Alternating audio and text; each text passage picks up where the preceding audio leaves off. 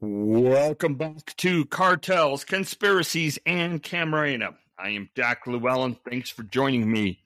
Today, we are going to go in a slightly different direction, and we're going to look at Mexican cartels in a new way, and I think it'll be interesting, but I want to also explain why we're going into it. I've said on these podcasts and in other places that from an academic sense, I think the structure of the Mexican cartel network, if we will, which is all the, you know, if you take all the cartels and cartel affiliates and you kind of map it out, that whole group, understanding how they work individually and collectively, to me is fascinating. It's also fascinating to me to think about and understand what makes C J N G and C D S unique amongst Mexican cartels, and I think in many ways they are. I also think they're relatively special and noteworthy, even in comparison to other cartels or drug organizations within Central and South America. So what, in comparing them to themselves or to other groups, what makes them special? What do they have in common? How is it that they have been able to achieve, you know, their prominence and maintain it in ways that others were not able to do? Why is that important beyond just an academic sense? And and as an aside, I think from an academic sense, it's important because it also allows us to use some of that information in other areas. But more importantly, if we, using the global we, are going to adopt policies designed to stop the spread of cartel influence, to decrease the level of intercartel violence in Mexico, to decrease the amount of drugs flowing through the cartels from Mexico into the United States, I think it is imperative that you understand the cartel structure, you understand the cartels themselves, and you understand what will happen if certain actors are removed from that network structure I described. Last week, I went on a bit of a rant, and part of that rant surrounds this idea.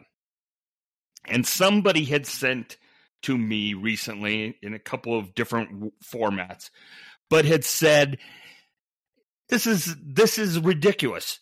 Nobody needs to understand this because, quote, the history of Mexican cartels is both predictable and consistent. And I think that is pure poppycock. All right. I don't think the history is either predictable or consistent, and I can explain that in forty-seven different ways. But moreover, it's this assumption that we know everything. And I know there are former D E A agents, law enforcement officers who listen to this podcast on a, at least a semi-regular basis. And your information, your knowledge in most respects regarding these cartels far exceeds mine. I acknowledge that. But I also believe that even globally, all the information that the D E A and other law enforcement agencies have is not necessarily complete, that its analysis isn't necessarily complete. And to say the history of Mexican cartels is predictable and consistent because I know that. And thus, as a result, I know the appropriate policies that should be undertaken both in Mexico and the United States, I think does a disservice to other viewpoints and analyses, and has resulted in a situation where we continue to face the problems we are facing. So, with that, today we're going to look at a tool, a methodology that comes from social sciences, comes from academia in large part, and it's called social network analysis. Okay? And we are going to look at how social network analysis, and I'm going to explain probably in way too much detail what social network analysis is in a second, but how we can use this tool, this methodology, to understand the cartel network and how we can understand some of the major players in that network, most particularly C J N G and C D S. Okay, so what is social network analysis? In short, social network analysis is a perspective that uses several different approaches to produce a broad strategy for investigating and understanding complex social structures. Okay. Social network analysis basically studies two things. It studies the behavior, actually three things, sorry. It studies the behavior of the individual at the micro level. It studies a pattern of relationships that is kind of the network structure at the macro level, and then the interactions between those. Micro, macro, and how they interact. So, if you want to think about it in the cartel structure, think about C D S. It's the behavior of C D S kind of on a micro level in and of itself, and then how it reacts or interacts in the network structure and the interactions between those two. And I think this will become more clear in just a second.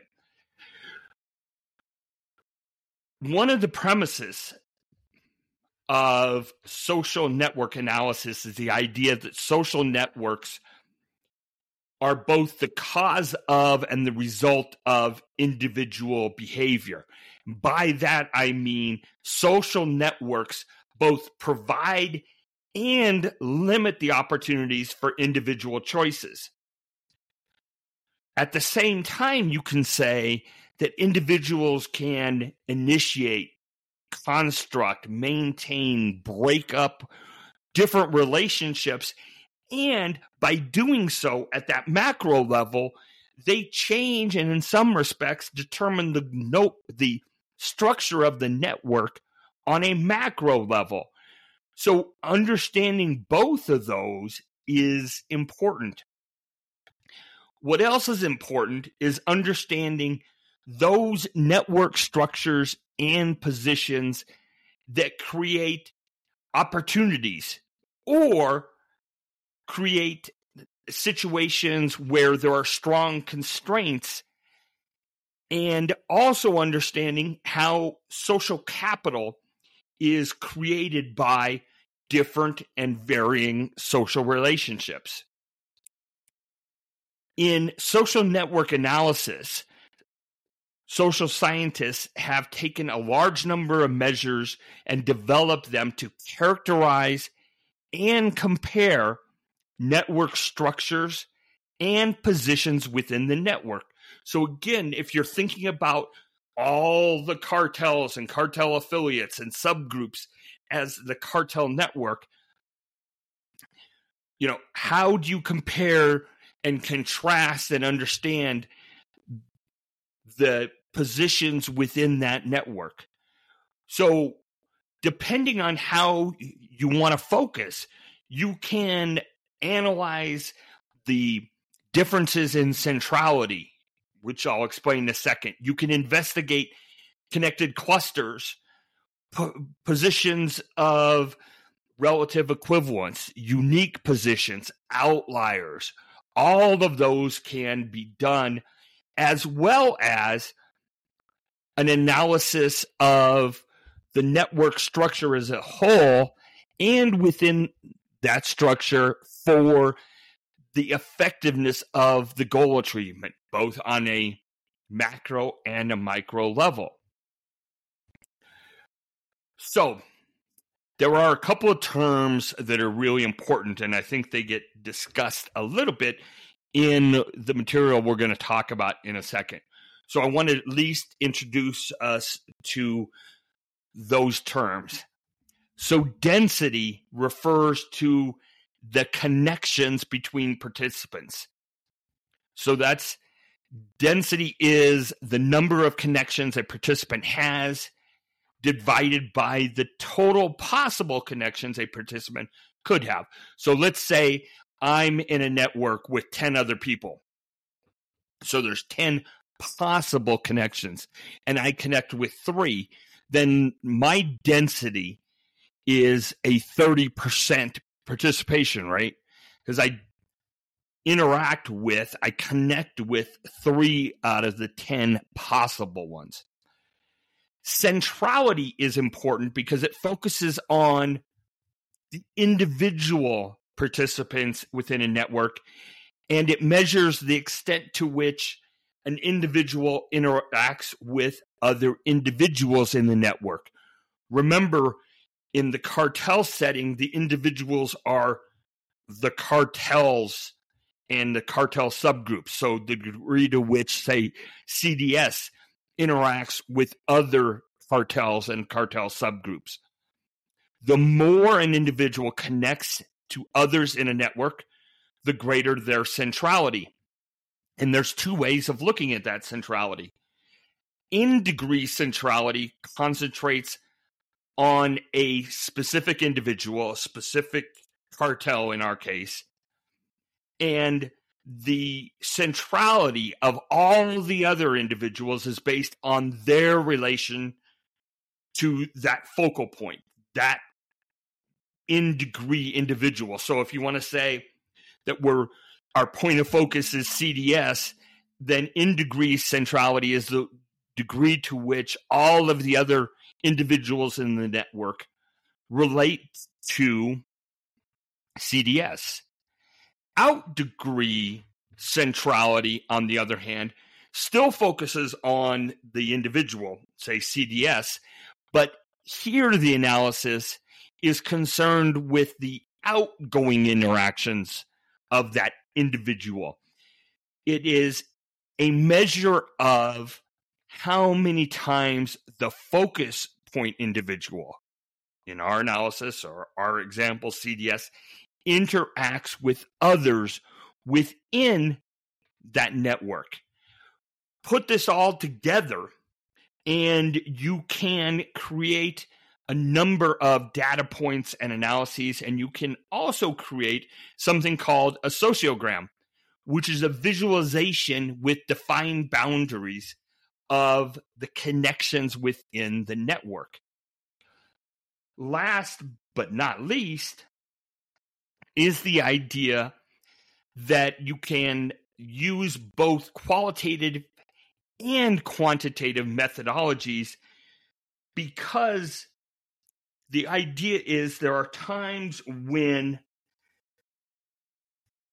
quantitative alone isn't sufficient, right?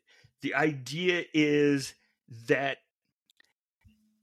networking theory and a qualitative analysis place quantitative data in critical context. This interaction or this um, process, social network analysis, is used in a number of different settings.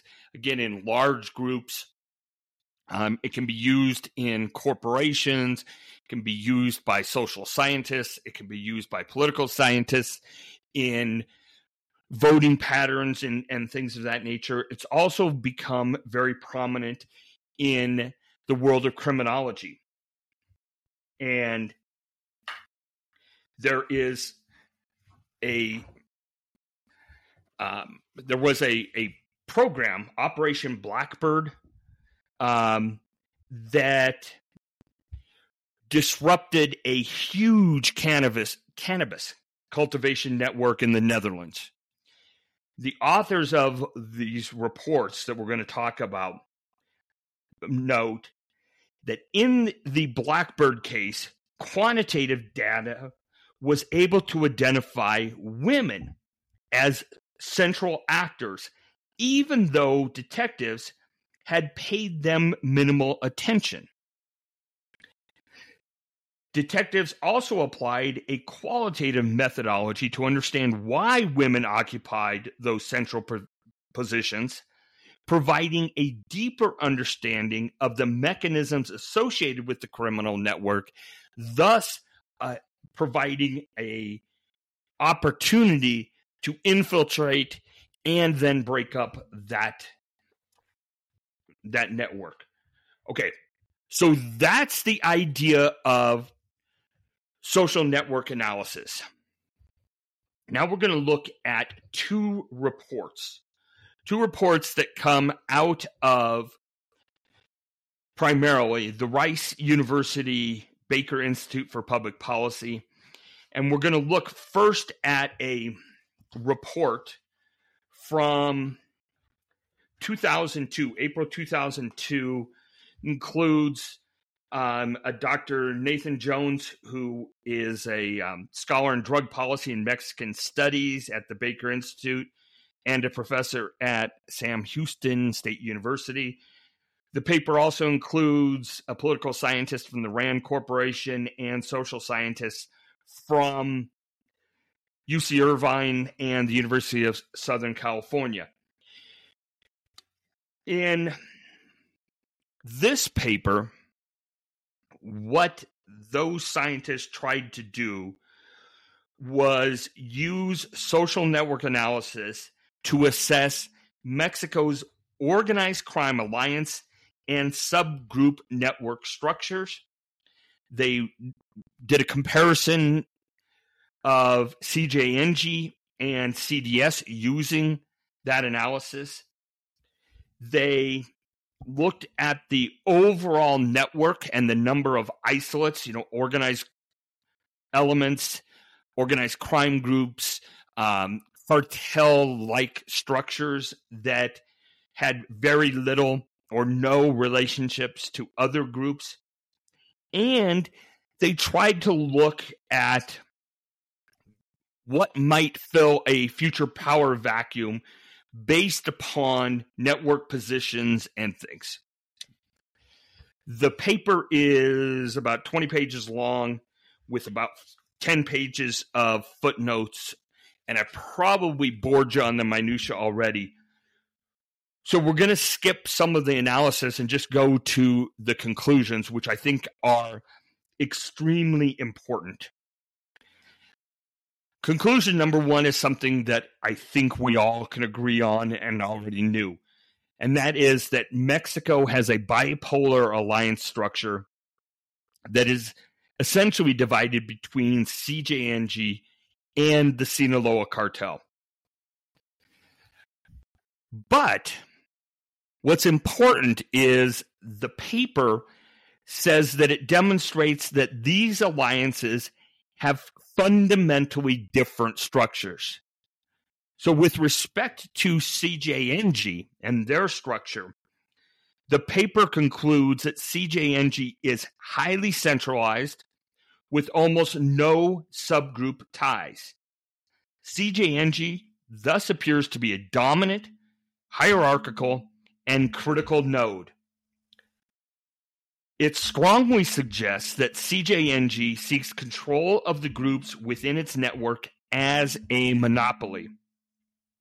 Many of the allies and subgroups have names similar to C J N G, demonstrating an attempt to brand the groups as subgroups and affiliates.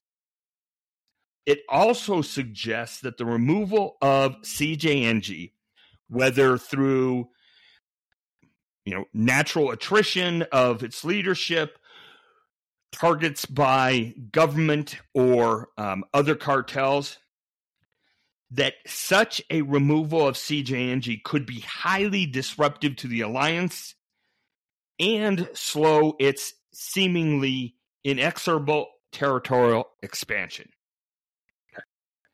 Conversely, C D S pursues a denser alliance network strategy, inserting itself into existing alliances or fomenting alliances among its subgroups.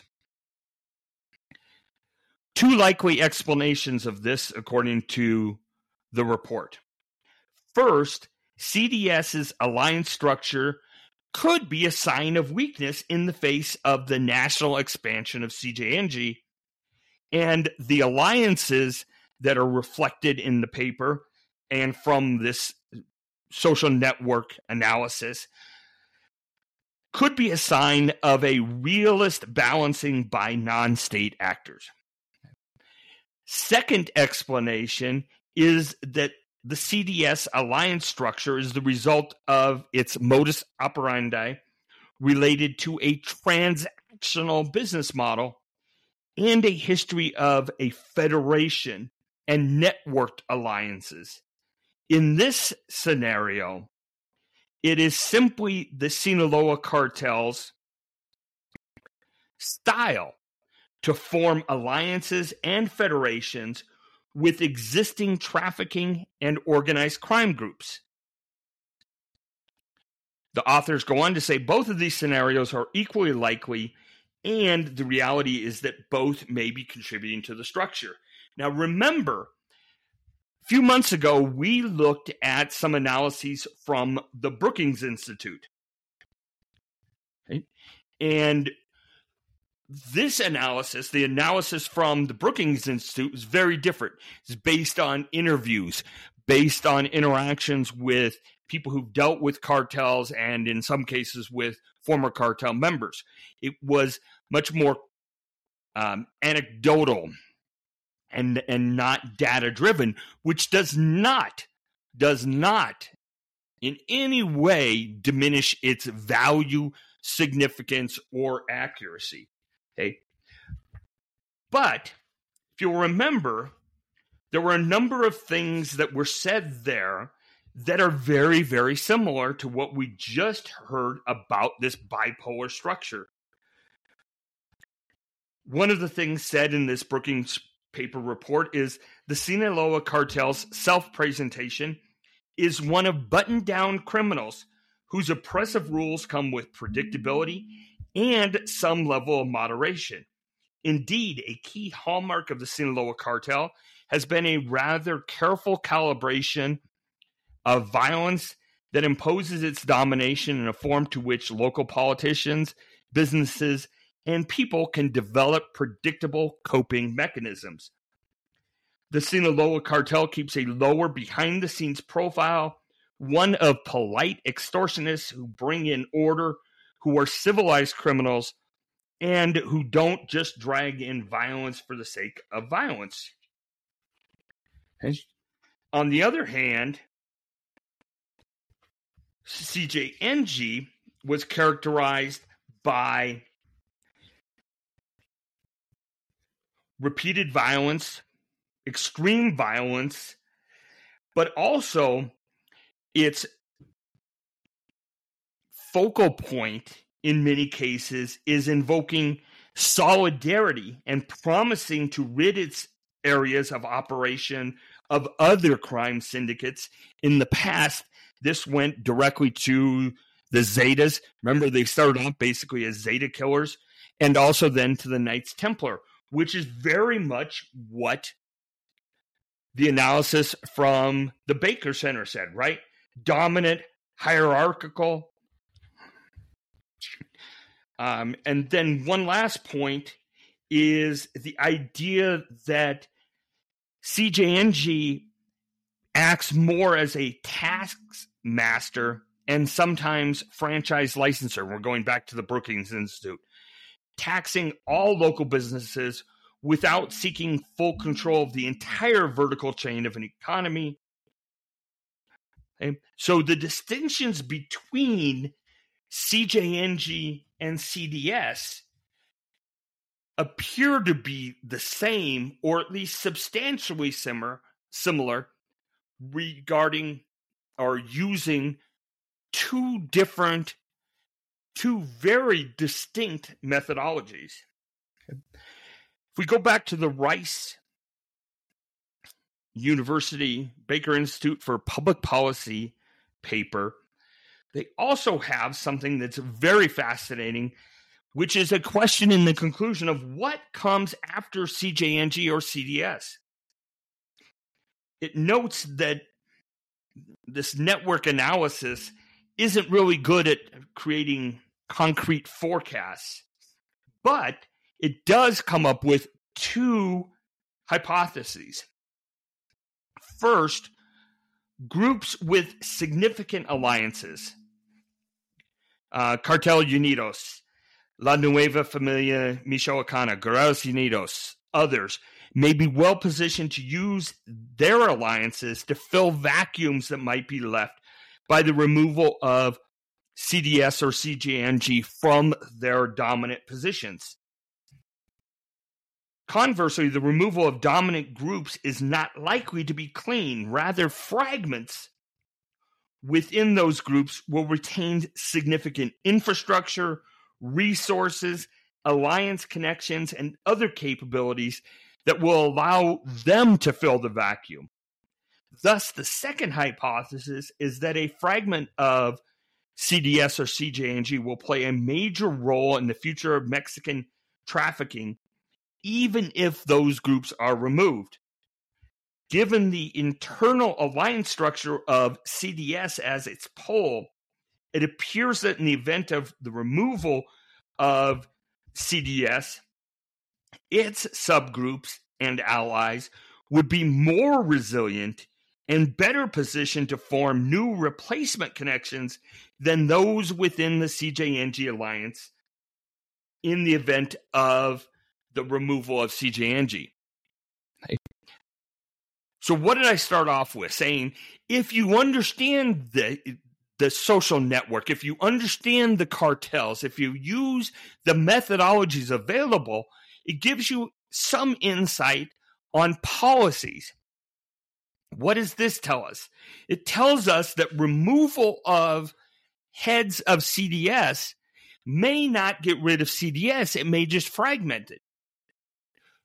Compare that with the current environment in Mexico, which seems to have a focus on Los Chapitos, both the brothers and El Nini and some of it, their associates, while at the same time on the surface seeming to have less concern with less of actions against C J N G, bearing in mind that lots is going on behind the scenes, below the surface, that I know nothing about. But isn't it interesting, based on this analysis, one cartel is able to survive, or might be able to survive, even in a fragmented form, longer, more consistently, more dominantly than the other. And does that impact policy? Should it impact policy? Okay. A second report came out uh, just a couple of days ago, about two weeks ago, in fact. And it's a follow-on to the paper that we just looked at. And the authors of this report, which is um, the, the same people I mentioned earlier, said, in this first paper, we examined the overall structure of cartel alliances, And with access to some, some data, they were able to demonstrate the overall structure of cartel alliances in Mexico in two ways. First, we empirically validated a bipolar structure in Mexico by demonstrating the high centrality of the two primary cartel actors, the two poles of power being C D S and C J N G. And there is a very great, uh, really interesting chart that I'm going to effort to put on YouTube in the next day or so. Um, and I say effort for copyright issues, and we'll we'll see how that goes. But in addition to demonstrating the bipolar nature of the cartels, this paper, the October paper, October twenty-two, twenty-three paper says, in addition, we found these two cartels that were organized by their alliances very differently. Sinaloa cartel, much more traditional, inserted itself into existing alliances, all of which are demonstrated again in some charts and figures provided. C J N G, on the other hand, much more territorial, organized more hierarchically, with a less dense network structure. So, they validated this information, and then they asked questions. If we're looking at this data, is C D S really more traditional in terms of embedding themselves in existing networks? Or were they balancing against an encroaching C J N G? In this October report, they say, we found a combination of factors rather than one factor alone explain these key differences. So, they said, when visualizing the cartel alliance network and its sizes, the cartels with the most alliances were the largest. That was the baseline network they used to predict future alliances using certain specific algorithms. And what they discovered, in part, was the predicted relationships amongst the algorithms. And I should say the four algorithms were designed to capture different forms of social capital: trust, access to information, expectations. And the idea is that these elements, these different structures of social capital, are fundamental to establishing relationships within criminal organizations and could be favorable predictors to new relationships. Okay? So they take all this data, they use a couple of different algorithms, they want to predict.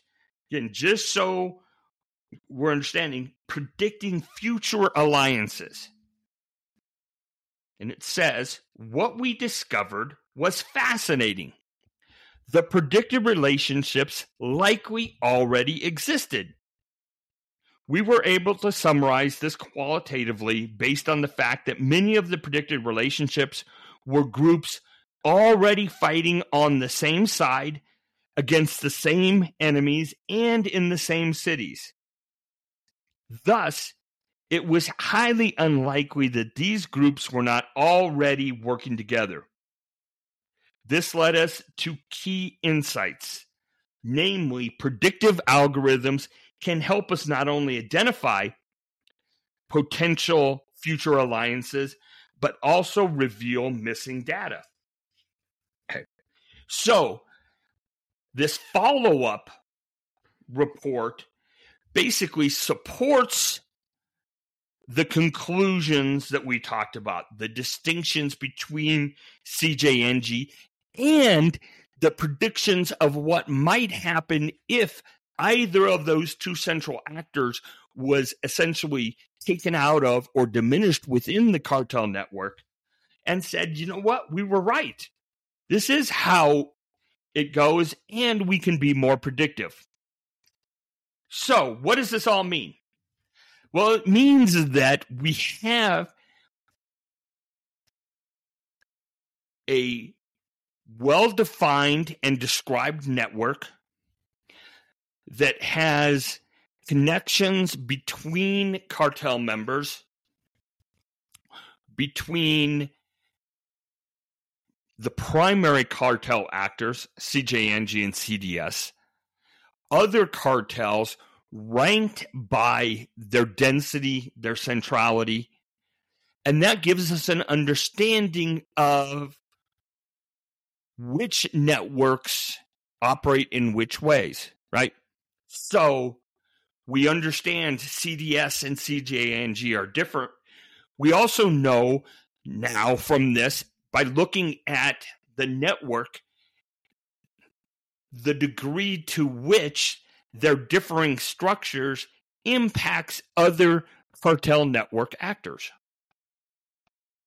Applying this data, this analysis should promote different policy analyses, different policy discussions. The more we know about the cartels, the better off we are. It's no different. This is Sunday, Sunday football. If you've never seen the other team play, your defense against their offense probably isn't as good as if you've watched tape for a month, right? Seems obvious to me. These are the discussions that should be happening, and not just in academia, but amongst, excuse me, law enforcement, politicians, media consulting, or media representatives. One concern that I have, which is not to disparage anyone, but is that the voice of a certain community talking about cartels is in large respect uniform. And I think that does a disservice to policy analysis and the promulgation of policies that actually are effective in the long term. The other thing that this paper clearly shows is that this idea of if we send special forces into Mexico and we kill El Mencho, we send special forces in and we capture Los Chapitos and El Mayo, that somehow that mystically, magically is going to solve the problem of the cartels in Mexico and drug trafficking from Mexico into the United States. This analysis, coupled with the Brookings Institute analysis and coupled with common sense, says that's simply not the case, and it's not going to happen. The network that comprises the cartels and the cartel network is extensive and multifaceted. If you're going to have a policy to deal with the cartels, you have to understand the network. You have to understand the relationship between the parties. Okay. Hopefully that wasn't too esoteric. I think it's important. I think it's interesting, and I appreciate you taking time to listen. Next week, we're going to look at, barring something crazy coming up, we're going to look at some C I A reports discussing the Camarena case. What else? This week, um, I'm going to try and put that chart and some others on YouTube. We'll see how that goes. I do want to mention I have some presentations that have been prepared on the Camarena case, on Mexican cartels, on drug trafficking, and am hoping to make some presentations to some different groups based on those. So if anybody has an interest, please let me know. And that will do it for today. Enjoy the rest of the weekend. This has been Cartels, Conspiracies, and Camarena. Take care.